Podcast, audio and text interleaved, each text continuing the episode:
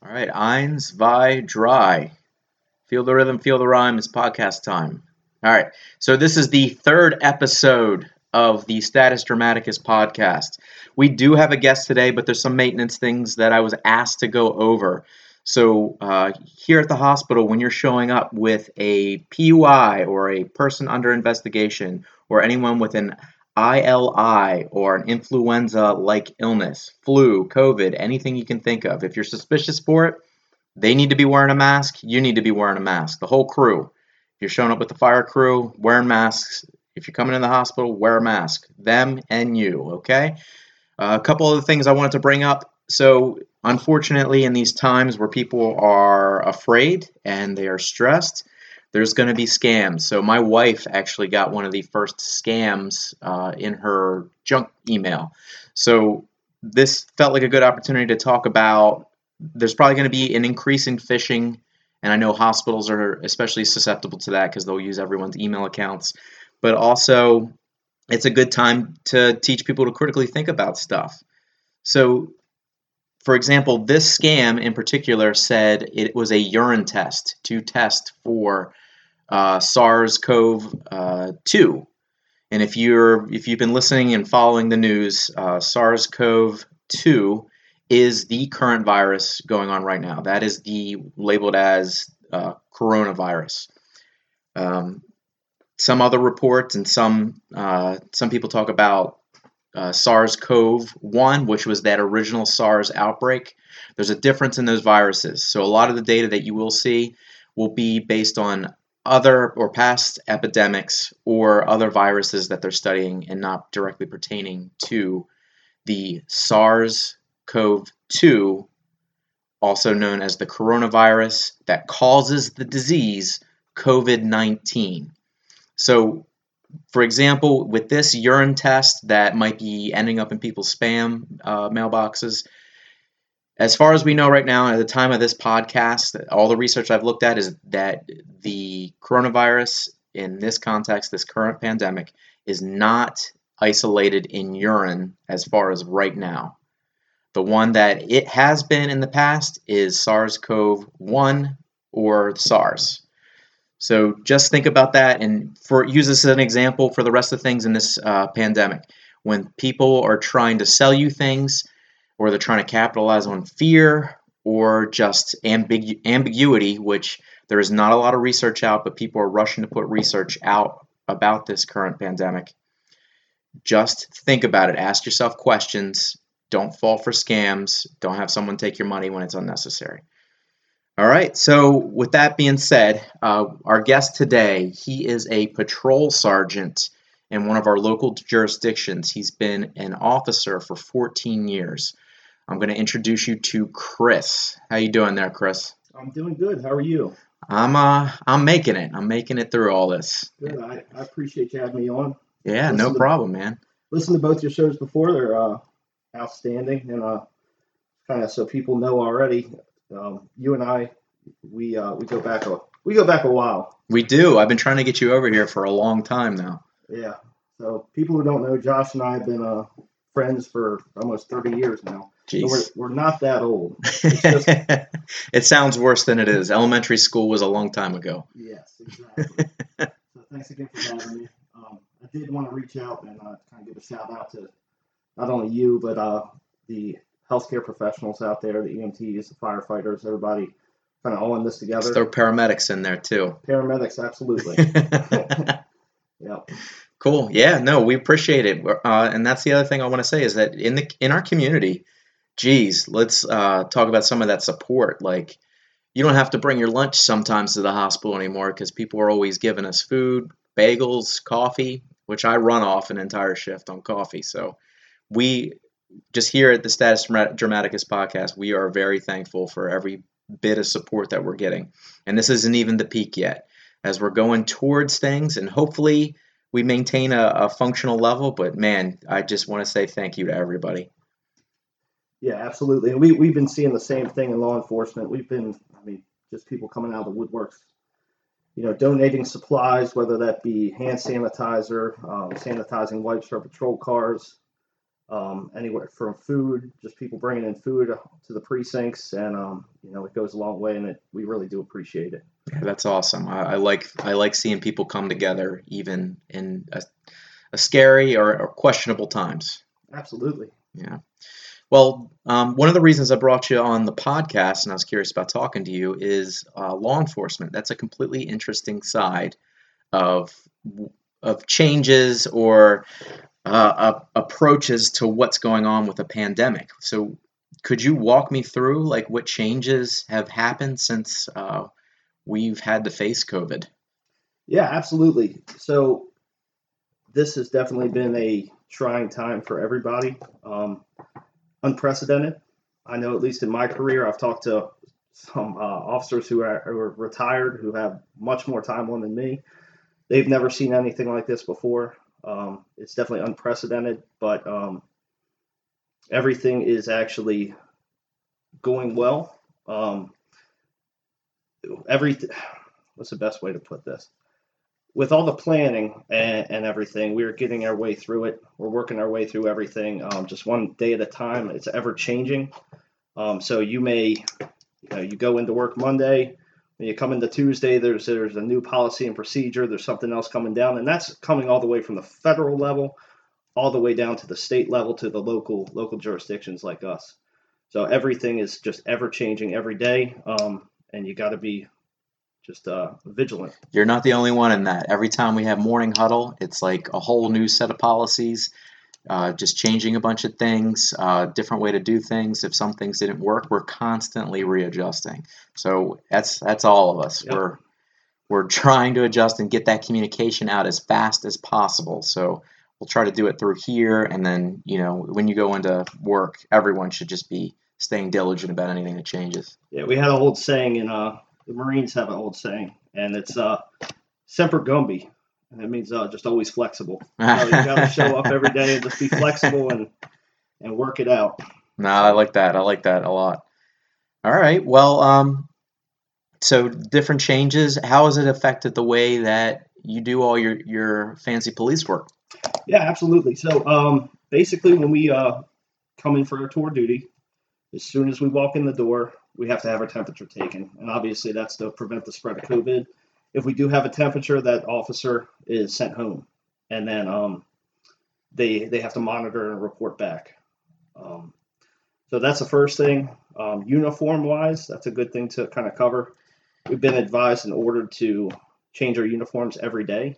Mostly in law enforcement, we you know you could probably get a good two three days out of a uniform. Mm-hmm. Um, you wear body armor underneath most of the time, so obviously the, the sweat's not getting through. But with COVID, we need to make sure that we're washing our uniform every single day, wiping down all of our equipment, gun belts, um, things like that every single day. Um, and then, so so back to after we get our temperature taken, we get ready for our tour duty.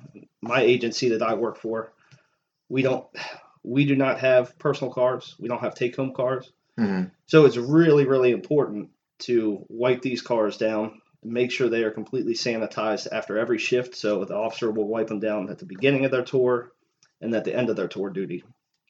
Hand sanitizers become our best friend. um, need to have that all the time.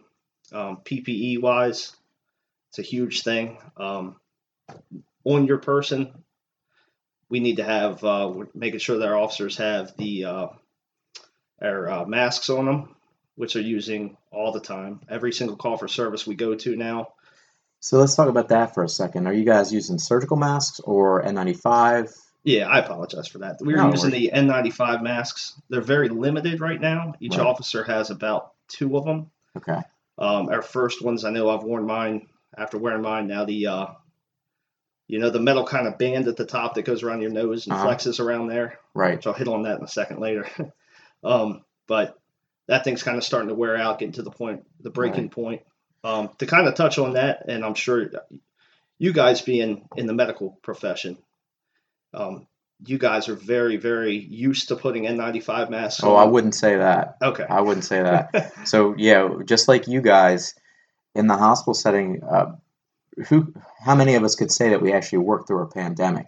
So yeah, there's some isolation stuff, and you get fitted for an N95, but a lot of times, yeah, it's not like we wear these on a regular basis. Some of us have not. Yeah, um, I know we've had them for a long time, and I had never put one on. Um, I would definitely give the recommendation to any law enforcement out there if you have not put it on, you haven't donned it, I guess is the word. To, Uh huh. Yeah, we'll to with use. Yeah. Make sure you put it on because if you don't, it's gonna. Yeah, the first time you put it on, you're gonna put it on wrong.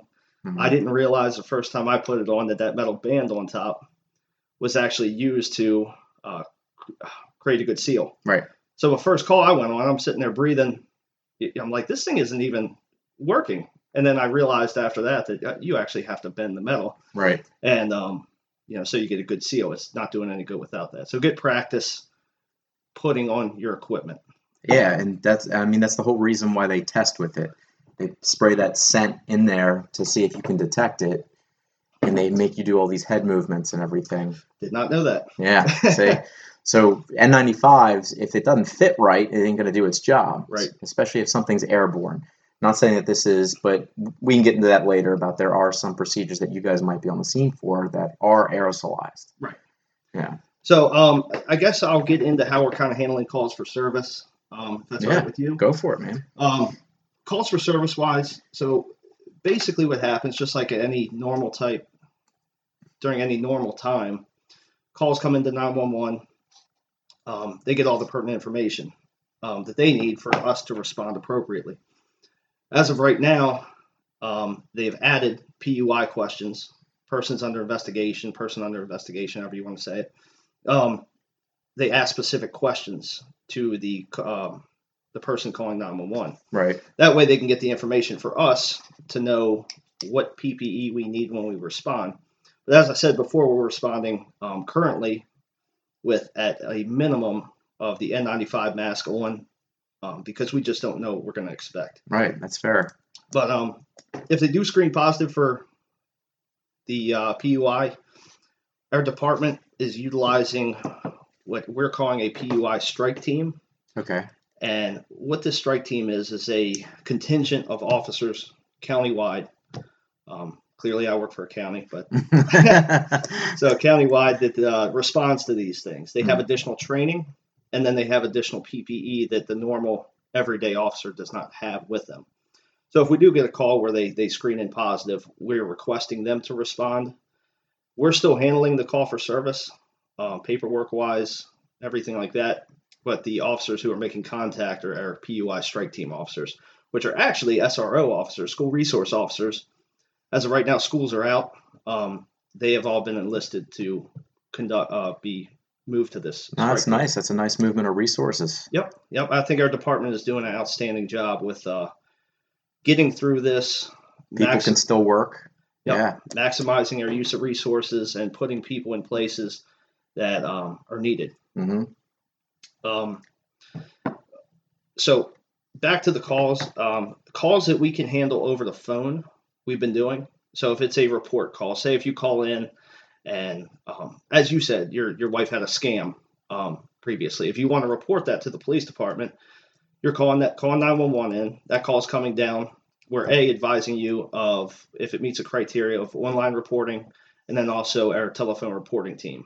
They've also moved. Our department has moved members into these positions to where they can take reports over the phone. That way, it kind of gives them another job to do as well. So, if it's a call that can be handled over the phone, our uh, telephone reporting team will be handling that, taking the report, giving the victim the report number over um, over the phone. hmm That way, they can do what they need to do. Um, obviously, there are calls for service out there that we just have to go to. There's uh, no questions about it. Violent calls, um, and we got to handle them how we have to handle them. You know, it's business as usual, but we are just in the business right now of controlling our um,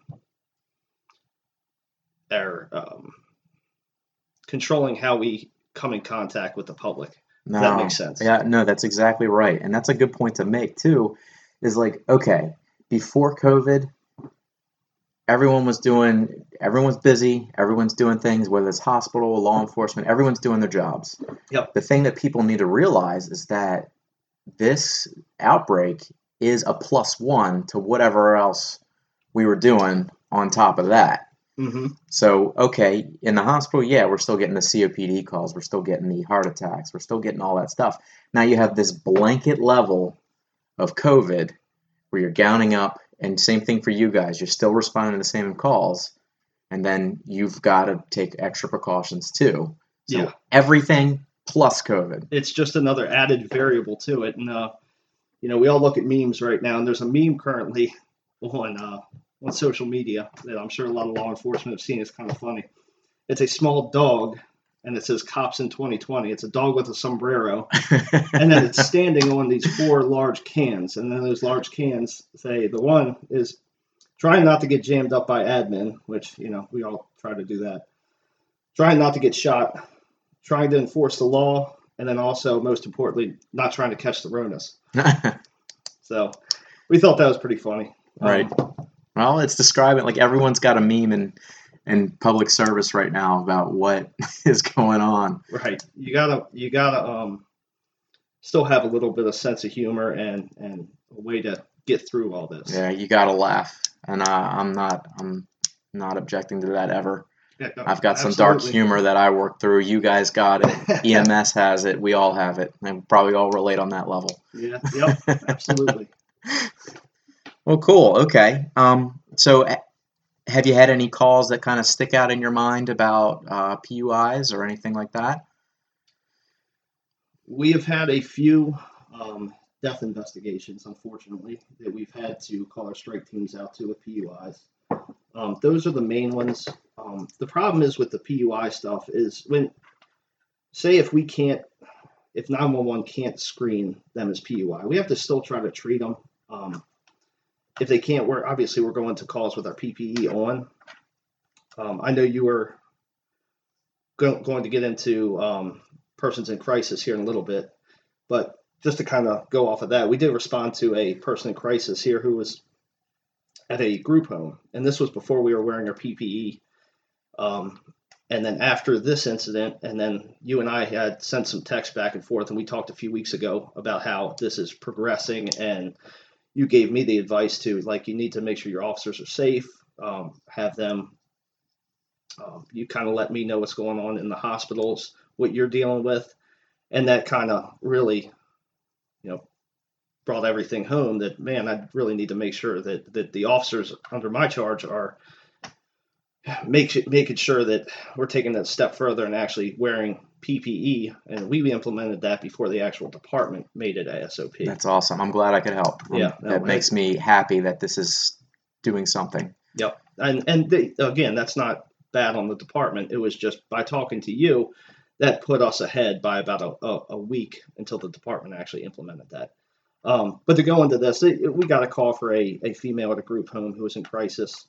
Um, this female and ended up uh, assaulting a few of the officers. She was she was in in crisis, so we were um, attempting to call our mobile crisis team to have her come out. She was uh, you know making some suicidal statements and things like that, to where we needed we couldn't just let her go, if that makes sense. We still have to deal with the the issue at hand, but you know a call that we got this was all outside. Mhm. So at that time when we were responding to calls outside, we didn't have any PPE on Right. um, we, you know, you always have to expect the unexpected. We didn't expect that we were going to get, uh, you know, pushed and things like that, smacked by this uh, this person. But the incident was ultimately handled, um, and then just by dealing with that and talking to you, we eventually went to. We just I made the decision to have us start using our additional PPE because you just don't know if these people have are contagious or, and have the Right. COVID. That's the ambiguity. You just don't know. And and as it becomes wider spread, I mean, you see that curve on all those charts. It's still going up, still going up. So you just don't know. Yep. Um, that travel stuff. When did that stop being relevant? You know, asking if someone's been in internationally traveling. Yep. It doesn't seem to matter anymore at this point. I mean. Yep. Uh, could you tell me a little bit more about the mobile crisis team? Sure, absolutely. So our, our department, our agency has what's called a mobile crisis team. They um, we have three of them working in our county at any given time. One working central, one working west, one working east. Um, I am by no means an expert in what they do, but I know when we bet have it's to, tough. yeah, So, so when we respond to these persons in crisis, as a police officer, we're able to um, con- uh, conduct an emergency evaluation, emergency petition, fill one out. You know, if they're a th- threat to themselves or others, basically. Um, whenever we get these calls, or if somebody's in crisis, um, we like to rely on the experts, which are our mobile crisis team. Um, they consist of a police officer who has training in this stuff, and then they also consist of a clinician, a mental health clinician, who rides along with them. Mhm. So the clinician is responsible for assisting the people who need help. You know, get they, they can make these calls that we we're not able to make. We're not qualified to make. Right. Um, so when we, we request them, their job instead of just sending them to the hospital as you know what we can do if they're a threat to themselves or others, you know we will take these people to the hospital, the closest ER, hmm um, complete the emergency evaluation, and release them to the hospital. Their job is to to do that, but also to um, their job is also diversion. So if they can come up with a plan for these um, people in crisis, then based on their expertise and what they do, they can have a different option. You know, they can give them, they, they keep checks on them, give them, um, you know, let they come up with a plan of what they're going to do that day until they can follow up the next day. If that Wow. makes sense. Okay, no, I get it. Um, yeah, I th- Harford County actually has a crisis center now. Mhm. Would actually that sounds like a fantastic idea where you can keep psychiatric patients. By the way, you refer to them as persons in crises, Persons in crisis, yeah, Okay. psych patients. Uh, Okay. Right? So the crisis center actually works to help uh, mitigate some of the situations that would otherwise end up in the ER. So from from like the ER standpoint, not all ERs are have uh, psychiatric capacity, Okay. meaning they just don't have a place to um, put these individuals, and especially now, it's it's something I think about a lot because you do get people in crises because it's a stressful time. You would expect more people to be stressed out, to, and with mental illness going on, um, running out of meds, certain things like that. The, the crisis center was in place to help mitigate some of those, but then you worry about the ones that make it through to our ER that are exposed to things and they're in crisis. So sometimes these people are wandering around the hallways. Yep. Like you have to have someone constantly watching them because otherwise they put themselves at danger. It's like a whole new level. Yeah, and we're dealing with that just like you guys are every every day. Um, I uh, a big thing that we deal with a lot. Um, you know, if if you're a person in crisis and you need help, know where you can reach out to. There are plenty of services, whether no matter what jurisdiction you you're in. The state of Maryland has these uh, crisis centers and things like that. Reach out. Um, we do have. I will touch on this, and I'm sure everybody who's law enforcement can uh, attest to this. We have a lot of times where somebody will call in and say that they want to hurt themselves, and then kind of play a cat and mouse game with it. They won't say where they are. They will just kind of call in, and a lot of this is to get attention. The the if you need help, make sure you get the help. Don't don't call and just say, "Hey, I want to hurt myself. Come and find me." Basically, when you do that, it's our job, and we're sworn to make sure that we we do find you because we want to protect you from yourself. We want to help you. Um, so when you do that, we have to do go through a whole gamut of trying to find you. We exhaust all means to find you. Looking through databases, you know, I'm not going to go into everything that we do, but I can assure you we exhaust all means to find these people to make sure they aren't a threat to themselves, and that way we can get them the help that they need. Wow. Yeah. And I think that's that's another thing that gets blanketed with this layer of COVID is like resources are a little bit different now. Yep. So it's something to consider. If you do need help, there are centers out there. You talked about the mobile crisis team. We've got crisis centers. Um, yeah, it's definitely a population that's vulnerable at this time. Mhm. So maybe there's there's some more we can do in that population. Huh. Okay. Cool. Yeah, uh, some other things that we're doing. Um, I mean, like I said, everything is changing day to day.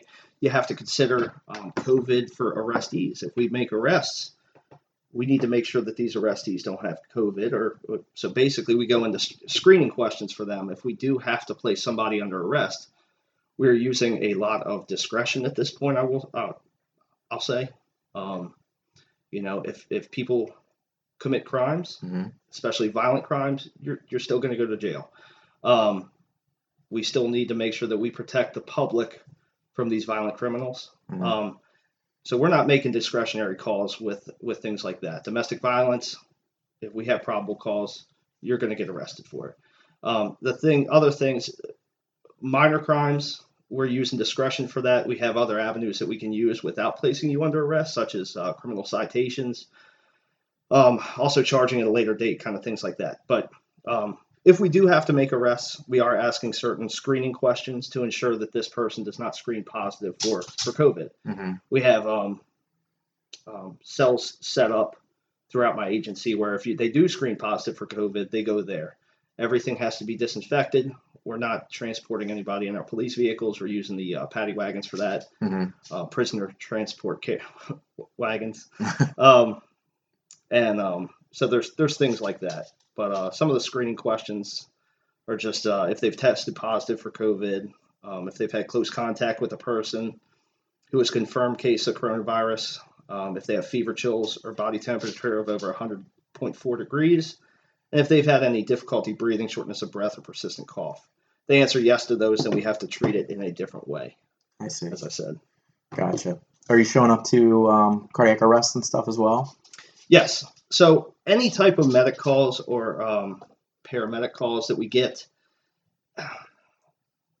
if it's a cardiac arrest and they are not priority four at the time, we are limiting limiting exposure um, by having the the medics or paramedics advise on that. hmm If they do become priority four and pass away, then absolutely we're responding to it. Um, if there's a, if we get, if we believe they are a COVID positive patient or PUI, hmm then we're request again requesting our strike team to go out there and and mitigating the the, the risk to uh, ourselves and um, I mean because there's there's just straight up officers are getting infected with this. Oh, that's a good So- point too. So you, ha- I have heard stories about um, a good amount of police officers being affected, um, being affected. But I mean, it's all of us, all of us within contact with these things, and being surprised by it probably doesn't help. Absolutely. Yep. I, I know Baltimore City. I think I read today they have. I think it's their southeast district. They have over. I think the whole district is in quarantine. Wow. They have tons of officers who have tested positive for COVID, um, and they're they're hurting right now. And and when that happens, so basically what the health department is saying is if if you have contact with a COVID positive person, then you automatically have to self quarantine for 14 days. hmm So basically, if an officer that you've been working with, or, or a coworker of yours, or anywhere, but I know at least the police department, if you've had direct contact, say an officer in a precinct test positive, Right. Whoever has had contact, direct contact with that officer, now has to be quarantined for 14 days. Oh, yikes. So- So you've got this. Uh, the bomb goes off, and then around the blast area Yes. So type of situation. so Yeah. the big thing is is making sure that we keep our our numbers up so we can still effectively patrol the streets and um, you know keep the citizens safe as well. Yeah. Wow. It's, it's widespread. I, I just think everything's interconnected. You can't get away from it. All of us, law enforcement, EMS, all of it. It's just so interspersed. Yeah. Well, we couldn't do our job without you guys. I mean, you guys are our safety net and the kind of uh, keeps us positive for going to work because now if we know we catch that, at least you guys are there to to make sure that we're okay and get through it. Right. It is. It is uh, good. At least most of the cases are mild, but that's that can also be misleading too. There are there are a lot of young people dying from this, so it's it's something we have we're we've got to continue to take seriously. You uh, you still see people on the road. You still people see people gathering where they shouldn't be. Absolutely. Yeah, the uh, it took me probably just as long if not longer, to get over to uh, where we're doing this today. Yeah. Um, a lot of people on the road still. I hear Home Depot is the place to be if you're on quarantine. Yeah, that's what I hear as well. You know, you hit the grocery store, and then you hit Home Depot. working on I don't know what I don't know what projects they're working on right now. Right. It's- at least it's been nice out. It, it has been nice out. Definitely has. Oh, cool. Okay. Um, some of the things that I did want to pass on to you and other officers, and I hope maybe we get some more officers to listen to this. Uh, Yeah. the aerosolization. So for the most part, it seems like droplet precaution is what uniformly the hospitals have been, have been doing. There is some uh, research that I've seen. Uh, just normal con- uh, conversation is still releasing the virus around you, but um, I just want to make sure that you guys are prepared for the aerosolization. So it's like suction. You know, we, we got suction on ambulances and everything. Okay. When you're trying to clear out an airway, that Mhm. type of thing, that has the, the capacity to aerosolize virus. CPR itself, anytime they put that tube, the intubation Okay. tube down someone's throat, if you're in a situation where you're responding to a call and you see any of that equipment coming out, it's a good idea to have your people put on those masks. Yep. So that's that's one thing I just wanted to relay and make sure everyone's on the same page with. Yep. I will pass that on to make sure that uh, that they know that. All right. Well, cool. Um, is there anything else you want to discuss? You want to uh, got any questions for me? Yeah. What have you been doing for fun in that? well, that's where it can get a little bit of dangerous. So it's easy. It's easy to sit there and have a, a beer or two. Wow, we're actually having a beer or two right now. Absolutely. Yeah. I am drinking a Devil's Backbone Vienna lager. And I, I've got my uh, my home, well, not hometown favorite, but that's the funny thing. This the beer I'm drinking is from just outside of Munich, in Germany, where I was gonna have a trip to Germany at the end of this month, but Ugh. that's not happening anymore. Every the the plan's been shut down. We've been planning this for over a year, and all of a sudden this start going out. Yeah, not happening. well, hopefully you'll be able to go in the, maybe fall. Yeah, maybe. That would be cool. hopefully it's not seasonal and hopefully it doesn't continue to to linger and the quarantine doesn't linger but i mean i mean speaking of germany they sound like they're doing a pretty good job of maintaining Are they? I, I maintaining haven't this. Yeah. Uh, from what i've heard they've done a pretty good job. I guess they did some early uh, lockdown type of stuff but uh, it's not to say but I, i'm sure all, once this is as this continues to progress more and more places are going to find different ways to deal with this and Yeah.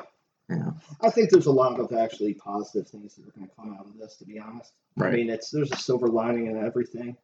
Um, you know, I, I just just with me, I've noticed that you kind of, with everything shut down, I've been getting back to things that I used to enjoy doing. Mhm. Um, that I just never had time or the chance to do because you're, you're always running somewhere. You know, Right. life is going by so fast, and then this this is kind of slowing everything down i Um, agree it's really it it really put a speed bump in everybody's uh, daily lives. i think it shows you what's important Yes. because like yeah go back to working out if you haven't been if you say you don't have the time you certainly have the time now Uh, yeah, yeah. The um, yeah, and there's some there's some cool workouts you can do. Um, you know, with the gyms even being closed, I, I know a f- couple friends of mine, uh, and me. I'm you and I used to do this workout a long time ago. Yeah, let's talk few- about few that. Times. I thought it was- it's actually pretty cool, and I'm sure most people have heard of it. But basically, you take a deck of cards. Uh, you know, you got 52 cards, obviously, and you assign a workout to each suit that you have, and you can go from beginner level to where you're doing, you know, only so many reps of what it, what it says, or then you can go to a four count. So, like for instance, you you know you can assign a workout like for hearts, for instance, you could do jumping jacks, diamonds, push-ups. You know, for spades, you can do workouts such as uh, like body squats. Then you can do some type of ab workout for, for clubs. And the great thing about it is you can mix your workouts up every day to what you want to do. And Yeah. basically, when you draw a card, you do how many, whatever the number is, or if it's a uh, if it's a face card, you're doing ten of them. 10 of them you always do like the blanket 10 Well, I mean, If I get tired, I'll do less. So. Yeah, you can like mix a little running with it, something like that. But that's that's kind of been a, a good thing to do. That I, I think it's been fun. You know, and uh, kind of go back to things that you used to enjoy doing that you haven't got around to. I was telling you yesterday that um, I haven't brewed beer in a long Right. time. yeah. Um, yesterday, uh, brewed uh, me and a couple friends brewed two batches of beer. yeah. That's great. So of course it won't be ready for over a month. it probably won't be good. Eh, but- you tried. It was still fun. I, I think about that too. I, I do. I've been meaning to brew again, um, and then I had this idea. And it's probably in poor taste, but you you call it, you open up your own brewery and call it Pandemic. yeah, it's pretty good. yeah, it's a good name. Good name you- for the time. Make sure you save these bottles, by the way, for brewing. it's better. Yeah, that's a good point too. It's better than naming like uh, my kid that as a result of this quarantine pan uh, pandemic or quarantine. Quarantine's kind of a good name, right?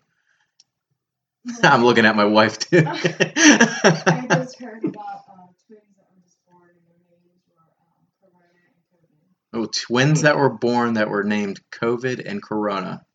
Those are pretty good names, though.